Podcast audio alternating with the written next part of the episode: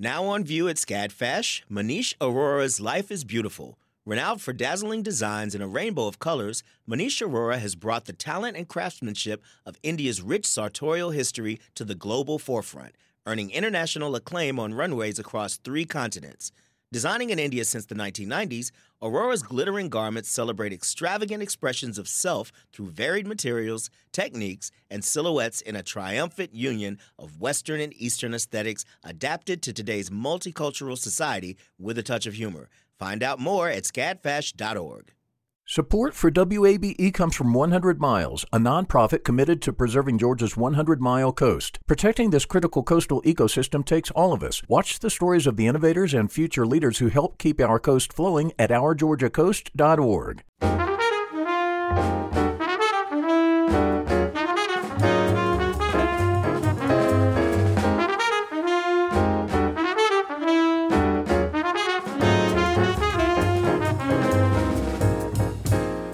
WABE in Atlanta, this is City Lights. I'm Lois Reitzes. Thank you for listening.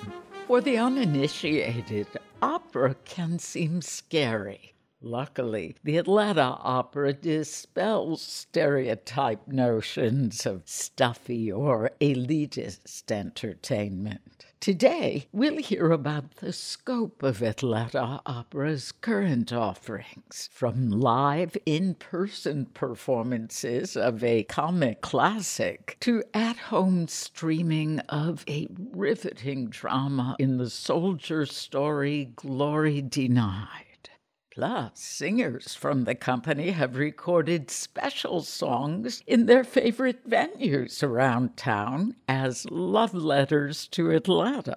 First, if you're not familiar with music by the great composer Gioacchino Rossini, you may well recognize this melody from the 1950s Bugs Bunny episode, The Rabbit of Seville.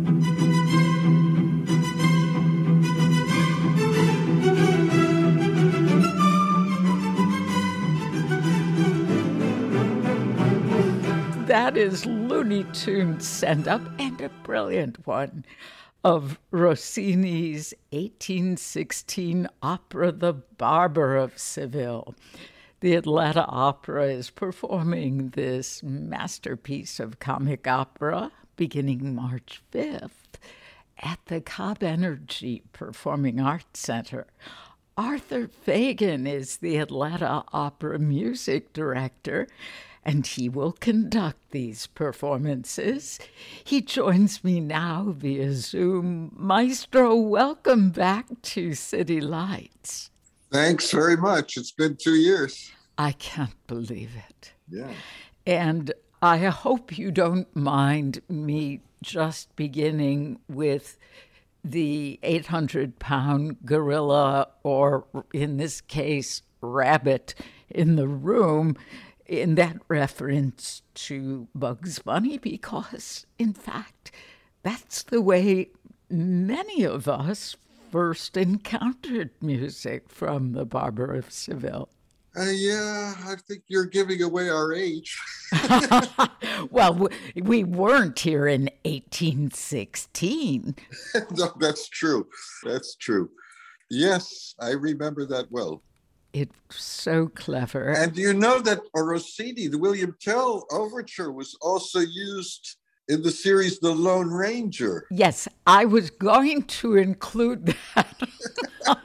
but that's even older than me. I only saw that in reruns that my brother watched on Saturday afternoons.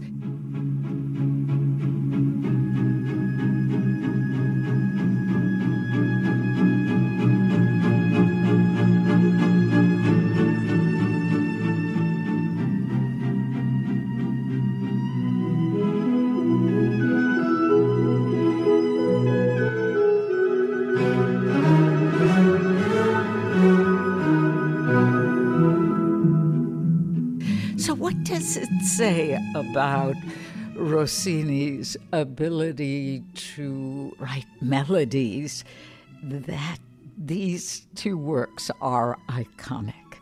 Well, It's the allegros from both, both of these overtures, which are, are most famous, although the William Tell overture has also a, a storm scene. It says that Rossini's music is extremely accessible, even to modern day audiences. And Barber of Seville was written in 1816, and it's not only the overture, but it's also the the Largo al Factotum, the famous Figaro aria that is known to really has widespread popularity as well.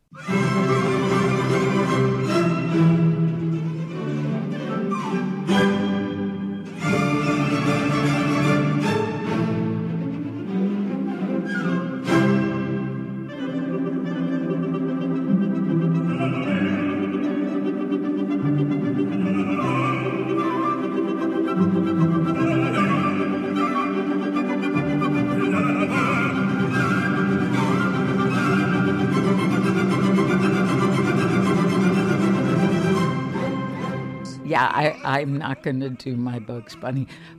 What qualities within this aria especially convey the lyrics and that moment within the drama, or in this case, within the comedy? Well, you know, Figaro is first introduced to the public with the aria. He's not on stage beforehand, and he comes out and he's the guy who takes care of everything in town. I mean, he's officially the barber, but he does all kinds of different things.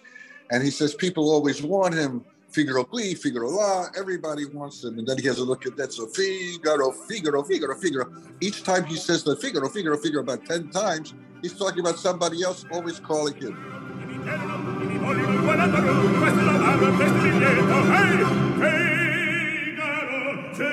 Figaro, Figaro, Figaro, Figaro, Figaro, Figaro, Figaro, Figaro, Figaro. Ahimè, ahimè, e furia, ahimè, e folla, una alla volta, per carità, per carità, per carità, una alla volta, una alla volta, una alla volta. He's always in demand. He never gets any rest. And he describes what he does in about a four minute aria. It's brilliant. Stefani Lauricella is making her Atlanta opera debut in the role of Rosina, the lead female role. Yes. Would you talk about her famous aria, Una voce poco fa, and what it reveals? Well, she's uh, talking in this aria about her two sides of her personality she can be extremely sweet and ingratiating, but also she knows how to lay a trap and she can become, she says, una vipera, which is like a snake. So, you know, it's like I could be really nice, but watch out, don't ever cross me.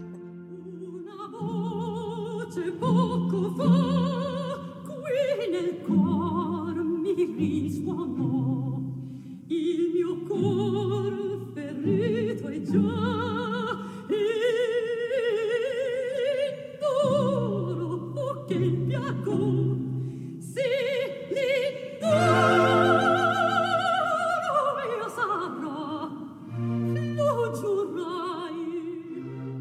And in fact, she is trying to set a little trap for her teacher here and the man who wants to marry her. It's her guardian, it's Don Bartolo. Her guardian. Yeah. So she's trying to finesse a situation here against her guardian's wishes in order to marry her true love, who is the Count Almaviva. Except she doesn't know that he's Almaviva. She thinks he's a poor student named Lindoro. it's common for the lead female roles in opera to be cast for sopranos, but Rossini composed Rosina's character as a lower voiced mezzo soprano. That's right. And you know, it's not only in the Barber of Seville, it's also in Italiana in Algeri. Isabella is also a coloratura mezzo. However, this role has been sung countless times by sopranos. Maria Callas was a very famous Rosina who sang it in the original mezzo soprano key of E major. However, when they give it to higher uh, sopranos who have very high registers and very fancy coloratura that go up even to a high F, like the Queen of the Night F, which just happens occasionally with high mezzos, the aria is transposed a half step higher.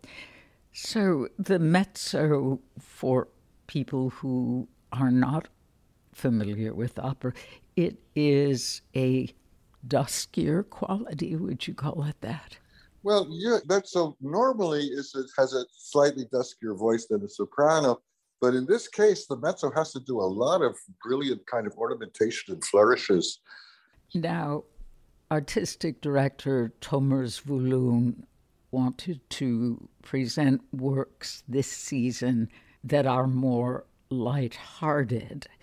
How does Barber fit into the overall scheme of this season's programming? well, I, The Barber is probably the most hysterically funny opera that exists. Really? it's, it's as lighthearted as it gets. Well, on the heels of the Pirates of Penzance, that's saying a lot. Yeah, no, I mean, I would, I would put the two in a similar category in terms of their lightheartedness. So, this is what we need in coming out of these dark, just about 24 months that we've lived through. Right. And we also don't, I don't think we wanted to have this season an enormous orchestra in the pit and have so many people in such, you know, close quarters. So we could we could spread out slightly in, in pieces like the Pirates, Julius Caesar, and and the Barber of Seville. And speaking of the pit, what are some of the challenges and great opportunities for the orchestra playing music from the Barber of Seville? There is extremely fast and extremely brilliant writing. It takes a great deal of virtuosity from the wind players, and at times also from the string players. In terms of the actual pit, one of the issues with doing operas like this in a huge hall like the Cobb Energy Center, and many, many famous opera houses are of that size nowadays, is that the music was originally conceived for a much smaller theater. So the wind players are quite far under sometimes even under the lip of the stage. And I sometimes feel like I have to conduct with one hand down for the for the, for the orchestra and with another hand high for the, for the singers. That's one of the problems. It's just a challenge, especially in, a, in an opera that has to be so is so fast paced and needs uh, great precision. The other thing is, you know, basically for the voices, I think we need bigger voices nowadays for operas of this genre, Mozart operas as well, when we are performing them in a very big hall. Because as I said before, you know, the, the halls for which these operas were originally conceived were much smaller. And also the orchestras, for example, if you listen to an Italian orchestra, generally the dynamic level of an Italian orchestra is not as strong as the dynamic level of, let's say, an American orchestra. And at the time of Rossini, the violins and all the string players, they played from gut strings, which had a much a warmer and softer quality than the metallic strings that we use in orchestras nowadays. It's quite different performing, let's say, Mozart operas, Rossini, Donizetti operas uh, with modern day instruments in big halls than it was at the time they were written. Speaking of Mozart, in some ways, The Barber of Seville is a prequel, if you will, to Mozart's Marriage of Figaro. Exactly, although it was written 30 years later. yes, but would you talk about the connection between the two? Okay, both operas were based on a trilogy written by, I think, Pierre Caron de Beaumarchais. And the first story was The Barber of Seville, in which Rosina is really a young, I would think, a teenage girl. And Almaviva is a very, very young man in love with, with Rosina. And at the end of Barber of Seville, they fall in love, and, you, and they fall in love already in the beginning. But by the end of the opera, you know they're going to get married. Okay, so then we move on to The Marriage of Figaro, which is the second opera in the trilogy, although it was written by Mozart 30 years earlier. And there, Rosina is the countess, and she is married to the count. And that marriage isn't going too well. I mean, no, sadly. I mean, the Count has a lot of dalliances, and Rosina is a little bit unhappy and somewhat infatuated with Cherubino. Anyway, there is a third opera in the trilogy. Well, it's not the opera, it's the third play. It's called La Mère Coupable, The Guilty Mother. And I know that there have been operas written on this subject. Many years ago, I did the opera The Ghost of Versailles by Corigliano, and he uses within the opera of The Ghost of Versailles scenes from La Mère Coupable. Both give the orchestra fantastic overtures that stand on their own in any concert hall, on any symphony program. So right. I imagine this score is among the favorites you get to perform and conduct. Yeah, I, would like to say something about the overture. In the case of the Marriage of Figaro, the overture is in the key of the last finale. It conveys the spirit of the Marriage of Figaro, although it doesn't have any tunes from the opera itself. In the case of Barber of Seville, he wrote the entire opera apparently in three weeks. Amazing. And didn't have time to write a new overture for the Barber of Seville. So he stole one of the overtures that he'd previously written and used in two different operas one a comic opera and the other a very serious opera, Elizabeth, Queen of England. So, although the overture to the Barber of Seville, in a way, conveys the spirit of, of the whole uh, opera, it doesn't contain any of the music from the opera. it's an amazing story. And let's just say it worked. Yeah, it certainly did. Arthur Fagan, Atlanta Opera music director and conductor of The Barber of Seville. The show begins Saturday at the Cobb Energy Performing Arts Center and runs through March 13th. More information can be found on our website, wabe.org slash citylights. In a moment, we'll continue our day at the opera with a couple of opportunities to watch the Atlanta Opera from the comfort of your own home. The field of mental health counseling is growing rapidly, and Richmont Graduate University can equip you with everything you need as a licensed professional counselor while integrating your faith into your clinical practice. Programs are offered in Atlanta, Chattanooga, and online. Apply today at richmont.edu. That's R I C H M O N T.edu. You love free, and at Ameris Bank, so do we. That's why we're proud to offer worry free, hassle free Ameris Bank free checking. Manage your money your way with convenient access to digital, mobile, and telephone banking, all with no monthly service fee or minimum balance requirements. At Ameris Bank, we're with you. For more information or to open an account, visit our local bankers in person or online at amerisbank.com/slash free checking. Other fees such as overdraft fees may apply. Ameris Bank, member FDIC, equal housing lender. Amplifying Atlanta this is WABE.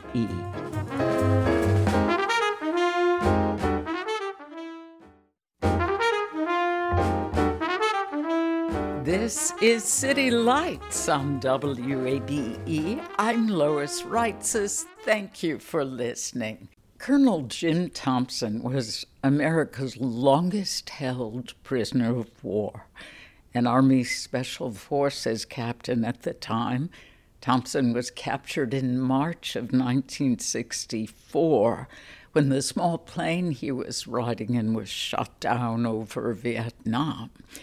He was held prisoner for the next nine years and released in March of 1973. Thompson's story, including the troubled life he led upon returning to the U.S., is told in Tom Philpott's book, Glory Denied, which was adapted to an opera created by Tom Cipullo. The Atlanta Opera had planned to perform Glory Denied in the spring of 2020, but the pandemic hit, quarantine followed, and the company decided to create a full recording and film, which were released this past Veterans Day. Joining us now via Zoom to talk about Glory Denied are the Atlanta Opera Artistic Director, Tomer Zvulun, and filmmaker, as well as co director of the film, Felipe Barral. Welcome back to City Lights. Thank you, Lois. It's great to be back. Thank you. Great to be with you. Tomer, what happened to Jim Thompson's life after he was released in March of 1973? Well, he came back to uh, a country that he was away from for almost a decade. And that was a very busy decade where a lot of things happened, and not only in the world and in America, but also in his in his family. Uh, he came back to a wife that at this point thought he died and uh, was already with another man. And he came back to a world that did not really embrace him as he believed uh, it should have. And it was a very difficult return uh, to what he thought would be a glorified return, uh, but it, that glory was denied of him. And that's his story. And I find it to be a very, very powerful one. Yeah, I mean, missing out on nine years itself is staggering. And the years Thompson was held captive, 1964 to 73, were radically different from the society he lived in before combat. What changes to America's way of life do we learn about in the opera? Well, you know, there's actually a catalog aria in there when he actually goes through all the changes uh, that the world has seen and lists them from changes, political changes to cultural changes, cinema, TV, music, people with long hair, drugs. Those were very tumultuous years. And coming back after being absent for so long is, I think, would be shocking, uh, especially considering the time period. Teflon cookware men with long hair, stapler shirts, mini skirts, disc brakes, eight-track tapes, bucket seats, and wives who cheat. Youth culture, drug culture, culture shock, acid rock, Woodstock, and darkness spot, coke, loot, hash, pot, penthouse, hustler. Playboy with a beaver shirt. Triple X movies, feeling groovy, central air. No school prep. Peace signs, gas lines, see-through blouses. Lying spouses. Turn on, tune in, crop out. Welcome home. I mean, just thinking about 64 to 73, the Voting Rights Act, the Civil Rights Act, mm-hmm. The assassinations of Martin Luther King and Bobby Kennedy, and then, as you mentioned, the rise of counterculture, free love, Vietnam, well, Nixon. of course, all of this. Speaking of Nixon, I was thinking about your thoughts about why this story is compelling as an opera. And I remember in the 80s when John Adams' Nixon in China came out, mm-hmm. thinking, what an odd choice for an opera. And yet, that worked, and it's not so odd. But this story contains so many elements that have been essential to opera since it was invented. Why is this so compelling as an opera? Well, first of all, Nixon in China is a masterpiece. And I think it's a masterpiece because it derives from historical events, but it the libretto was written by Alice Goodman, who took it into such a surreal world that makes it so universal and so much deeper than just the history. Now, Glory Denied is a little bit different in that it's really a sort of a biopic of this this person, Colonel Jim Thompson, but it's also very universal in that it tells us the stories of so many veterans that come back from kind of a, an odyssey and like a journey that is so difficult away from family, from the world as we know it. And then they come back and they don't fit in. They feel like they're outsiders. That's the quintessential universal story of veterans, whether they're here or elsewhere, uh, not just in this country. And I find that to be profoundly topical and deserves of, of telling. Jim, we have talked about this before on air. You served as a combat medic in the Israeli army, and you have reached out to veterans since you assumed the artistic leadership and general management of Atlanta Opera. You've also programmed other war related operas in your tenure here. Does the fact that you served in the Army make you feel more connected to this story despite the differences? Sure, sure it is. I mean, there is something authentic about my experience and the way I connect to those stories. We started this initiative very early on when I arrived here with Soldier Songs and continue with Silent Night and with Glory Denied. And the reason that I find it so important is not only from the point of view of the veterans, you know, they all have stories that deserve to be told. And they're not told often because typically veterans don't like to talk about their experience unless it's with another veteran. But beyond their own experience, I think the, the piece that is so important for our society is the fact that so often their families and society at large don't completely understand or know what they've been through because it's difficult to talk about it. And what those stories via books or operas or musicals or theater do is that they provide a platform, a way for those veterans to share some of their experiences, not only for themselves so that they feel a little lighter, because it's a heavy burden, but also for their families to understand what they've been through. Hmm. If you are just joining us, this is City Lights on WABE. I'm Lois Reitzes speaking with the Atlanta Opera Artistic Director Tomer Zvulun and Felipe Barral, co director of the film Glory Denied. The opera focuses on Thompson's relationship with his wife, Alice.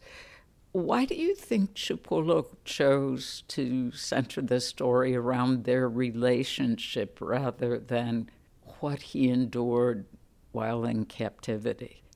You know, the, the opera tells a combination of both. It's flashbacks into what he endured in captivity and this idyllic version of his wife and his family and his home in America.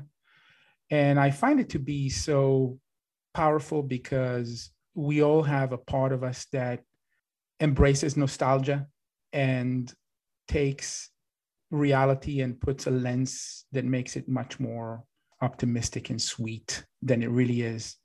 And in this case, that version that he made is actually shattered when he actually comes back and confronted with the actual reality.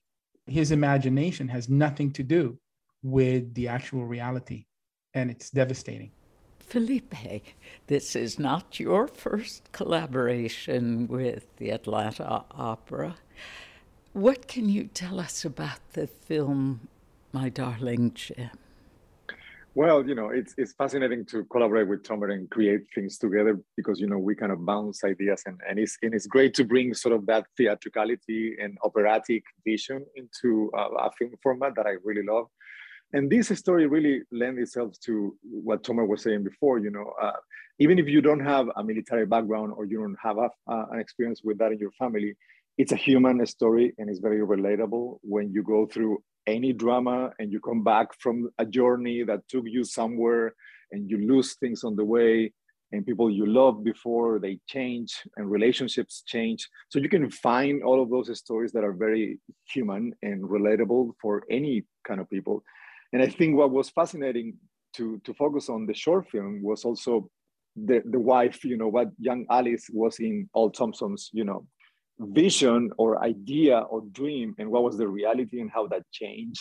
And the treatment that we wanted to do as well was sort of taken into a combination of you know real footage with a little bit of texturized colors you know to bring different worlds and bring you into his mind feel what he's feeling and make you at the end feel something as well which is the ultimate goal that i also like to bring not only just bring beauty in the in the content but also make you feel something. And i think when you ended up watching the film and you feel the heartbreak right and and the hopes maybe that were broken the love that got distance you know in the relationship and the hardship of the war and the drama of that horrific experience that's the ultimate goal right? And and what is interesting also is that this is a film that we're doing that is not based on any live production in this case because we were doing it on location filming in different places including the atlanta botanical garden our green screen at the atlanta opera and so it brings another dimension of what we think opera and film can be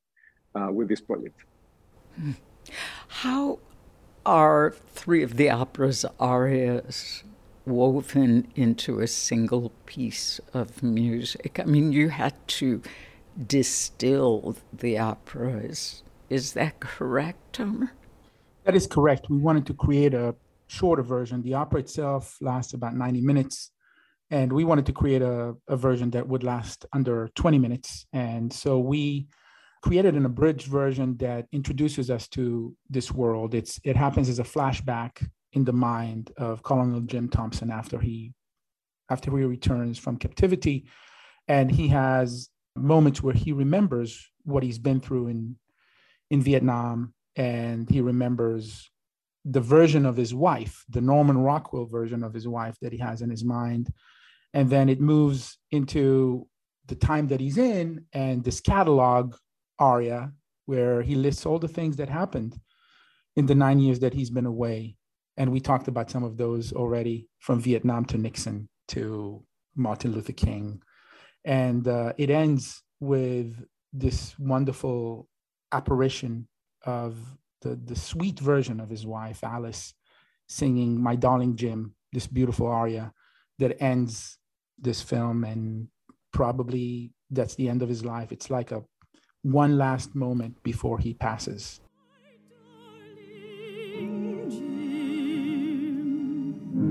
Today was gorgeous outside, temperature in the 40s.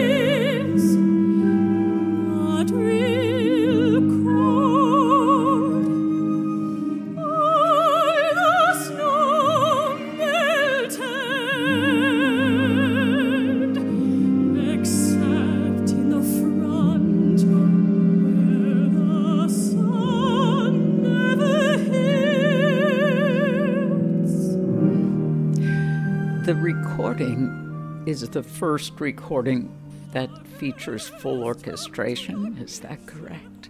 That's correct. I mean, there is another recording that happened about a decade ago that has uh, eight instruments, but we wanted to um, have a version that will include the full orchestra that Tom Cipullo wrote.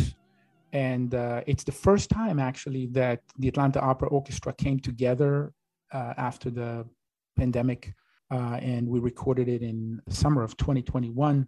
It was very special because they did play together uh, during the the tent performances, but that was reduced orchestrations and in a tent environment, and this was an acoustically pristine environment where we were able to capture the beautiful playing. I read that you were especially excited about the conductor as well. What can you tell us about the conductor? Oh, she's phenomenal. Nicole Paiement, who was here uh, for Silent Night back in 2016, and I've been looking for opportunities to bring her uh, again and again. Uh, she is the artistic director of San Francisco Opera Parallèle uh, and a frequent collaborator of mine. We, we've done shows in Washington National Opera and Glimmerglass, and I think she's phenomenal, especially with new works. And she did a tremendous work with the orchestra on this specific piece. The title of the opera and the book on which it was based just stunningly conveys what Colonel Thompson experienced when returning home How does telling this story restore the glory he was not awarded after his release? You know, it's a really loaded question. And, you know, I have a very strong opinion about it as somebody who's been through it. And I don't find glory in it. Honestly, I, I think it's so difficult to go through what Colonel Jim Thompson went through and what many other veterans are going through. And I don't know if there's a lot of glory when you come back. There should be. I wish there was more, but I don't know that there's a lot of glory. And what you see in this in this book by Tom Philpott and the, the opera is that it, it, you come back and and it's not always how you left it. You lost a lot on the way. You gave a lot, and when you come back, it's not always what you expect it to be. So perhaps respect denied would be more appropriate. Yeah, in his case, certainly. I think respect is more simple than glory. But in many cases, even that is denied of, of those people. And I think his story is a, is a cautionary tale and a window into the world of people whose stories deserves to be told. Atlanta Opera Artistic Director Tomer Zvulun with filmmaker and director Felipe Barral. The recording of Glory Denied is available on Spotify, Apple Music, iTunes, and Amazon for downloading or streaming. The short film is available on Atlanta Opera's streaming platform, Spotlight Media. More information can be found on our website, wabe.org slash citylights. Coming up, we'll find out how you can hear world-renowned opera singers performing love letters to our city. Amplifying Atlanta, this is 90.1 WABE.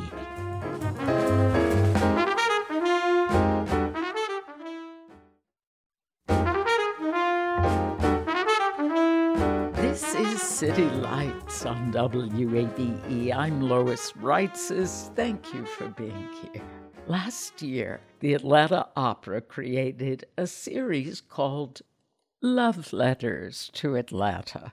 The recorded videos feature the company's ensemble of internationally renowned artists performing their favorite songs in places significant to Atlanta's musical history. Director Felipe Barral, whom we just heard discussing the film Glory Denied, was at the helm for this project as well when he and the internationally celebrated bass baritone Morris Robinson joined me last year to share details. Robinson began by explaining why he chose to set his love letter at the Fox Theater. It's a historic, iconic site in Atlanta. It is something from my childhood that I remember talking about and passing by all the time with curiosity because it just had all these wonderful lights and it looked so beautiful from the outside. It's one of the first stages I performed on as a kid, about 12 years old. I was in the Signy Marcus campaign oh show. And I, uh, you remember that? Yeah, I and do. I, was, me and my sisters actually saying It's a Hard Knock Life uh, from Annie. And we came out of trash cans downstage right. And it was my first time on stage. I was actually a soprano then. That's how long ago it was. Oh my yeah. goodness. Oh, that is so hard to imagine. You are the basso profundo of all time. And well, once you had a high voice. You know, I actually have a high voice now, but that's a whole different topic to discuss. But I chose that place because of all the nostalgic memories I have there with my family, with my sisters being on that stage. And the one song that I chose to sing has ties to that very show and that very stage. The Impossible Dream from Man of La Mancha. One, because I remember being on stage and that show, that song was the ultimate number, the climax of the show, so to speak. And I remember listening to the baritone, seeing that and thinking, wow, this is just an amazing song and an amazing voice, and he just stands on stage and commands it and takes control. And I just felt like he was very powerful. I felt like the song was very powerful. So I memorized it from listening to him. And when I auditioned for high school performing arts with Billy Dinsmore over at Northside, my mother made me audition for him, and that's the song that I chose. Going full circle, I ended up singing that very song at my high school graduation at the Atlanta Civic Center. So there are lots of memories in Atlanta, lots of uh, nostalgia related to that song and my story. And as it's written and as it has developed over my life, is really an impossible dream. So I felt like it was the most appropriate thing to do.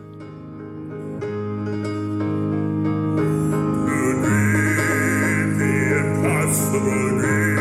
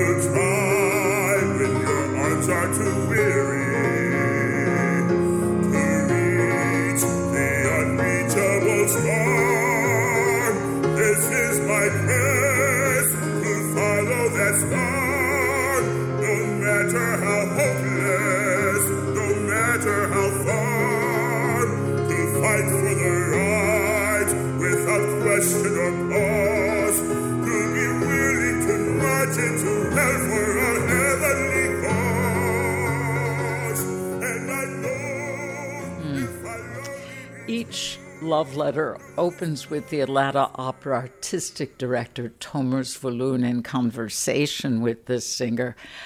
What does this layer add to the viewer's experience?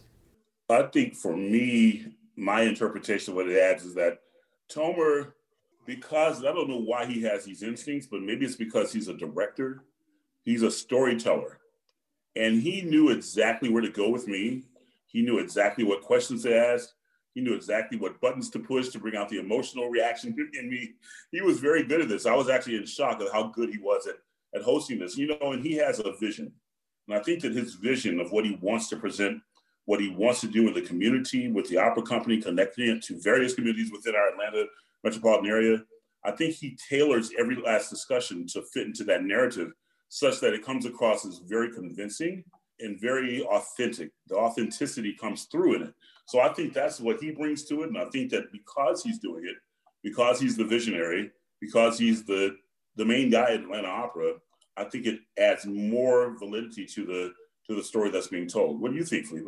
Yeah, no, I, I agree with you, and I think also you know the whole idea is to to, to really showcase you know not just a song, it's not just a music video, you know, shot in a in a beautiful location. It's about people and it's about the human connection and it's about knowing the artist beyond the songs as well.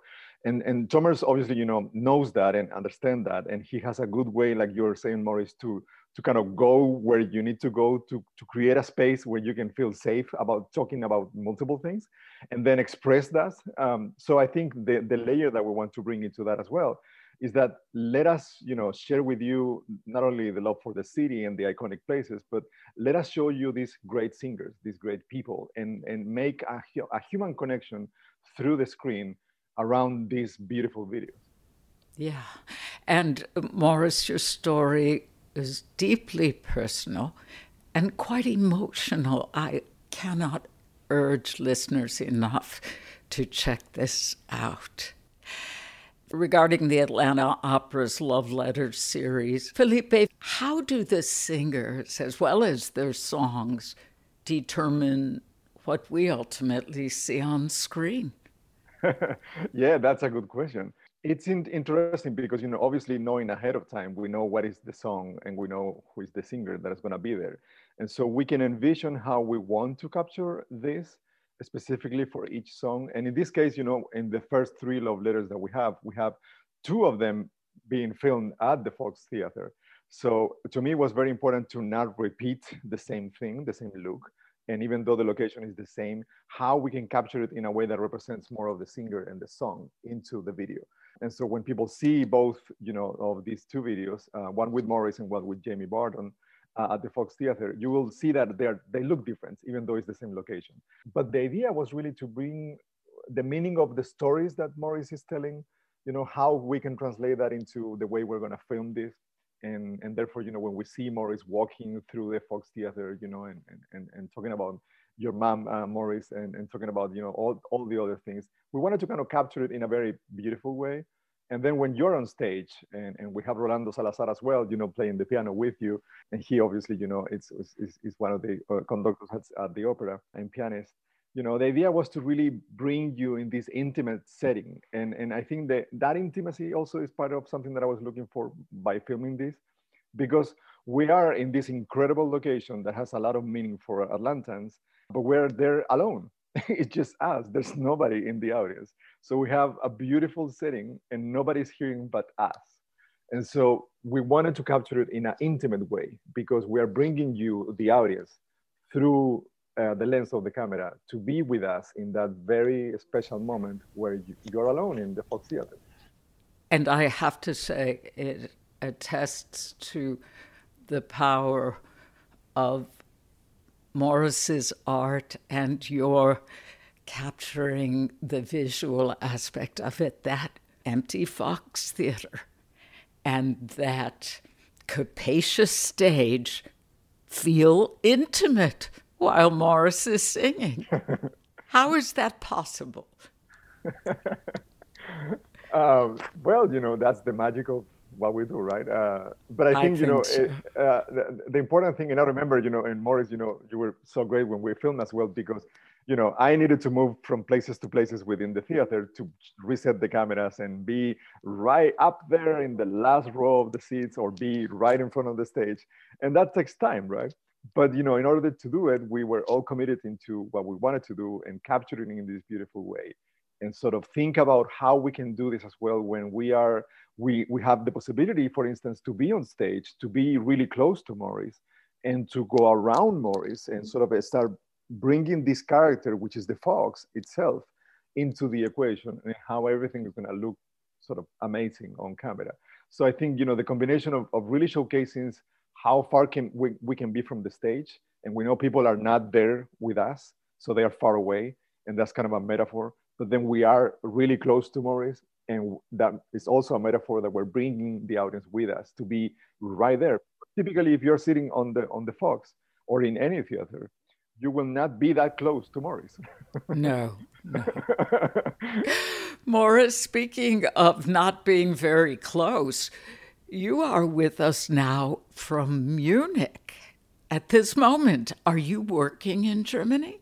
I am actually. I'm. Uh, I can't talk a lot about the project, but I am shooting a movie over here. Oh my! It is, it's a movie, and uh, it actually is a movie about an opera, but it's not a musical version. There is more acting and not a lot of singing. It's really beautifully done so far. We have been ta- been doing table readings. I did my one half of an aria in the recording studio yesterday. so, uh, you know, I'm a singer. I'm an I'm an opera singer. So, you know, we strive for perfection. I I went in on day two. I was still tired, and I sang through the aria. I actually got the translation at the uh, reading, sang through it, went home, lost sleep, and called them the next morning and said, "Can I please come in and re-record the last nine notes?" So I spent time doing that, but yeah, I'm here working on a project and shooting a movie and yeah, I'm staying busy. I'm very blessed to have this opportunity to work, especially during the times where, you know, most of our theaters are closed in America. So yeah, that's what I'm doing right now. That that is, sounds thrilling. Now, is the film in English?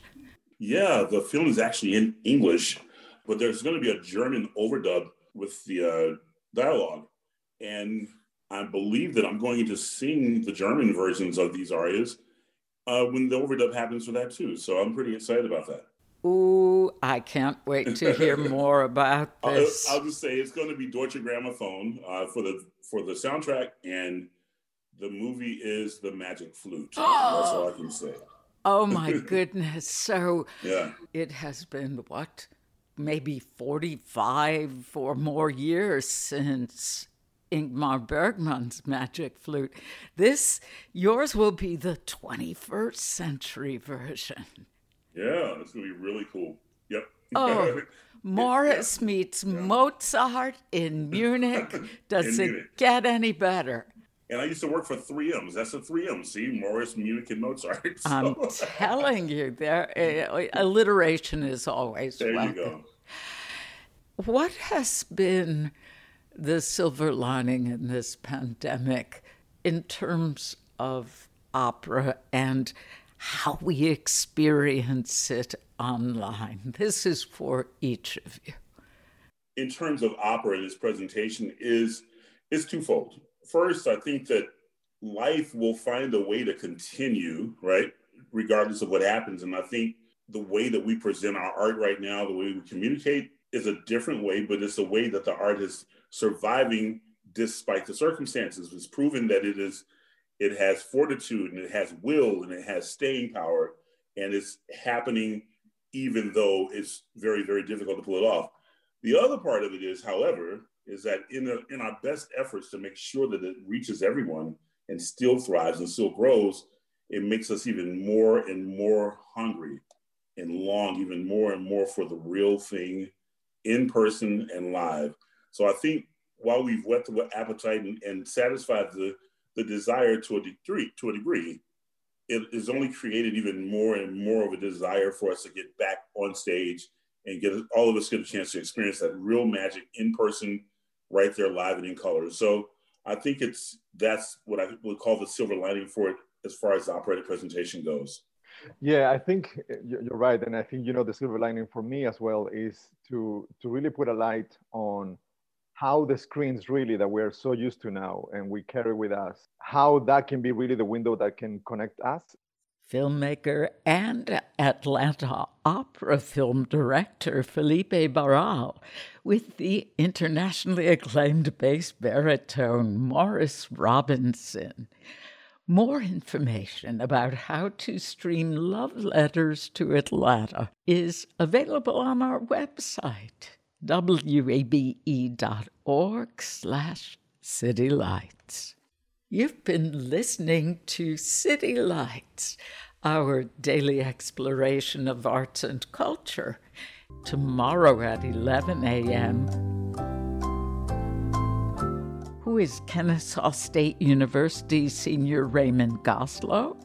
The Jeopardy National College Championship finalist shares behind the scenes stories from his time on the show Plus, an Atlanta based Facebook group that offered virtual house concerts during the pandemic brings their community together in person for the first Kimono My House Music Festival. City Lights senior producer is Kim Drobes. Summer Evans is our producer and our engineer is Shelley Canavy. I'm your host, Lois Reitzes. Do connect with City Lights on social media. We're at WABE City Lights on Facebook and Instagram, and you can follow me on Twitter at L O I S R E I T Z E S. Thanks for listening to WABE Atlanta.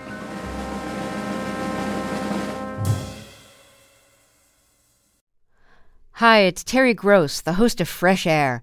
We bring you in depth, long form interviews with actors, directors, musicians, authors, journalists, and more. Listen to our Peabody Award winning Fresh Air podcast from WHYY and NPR.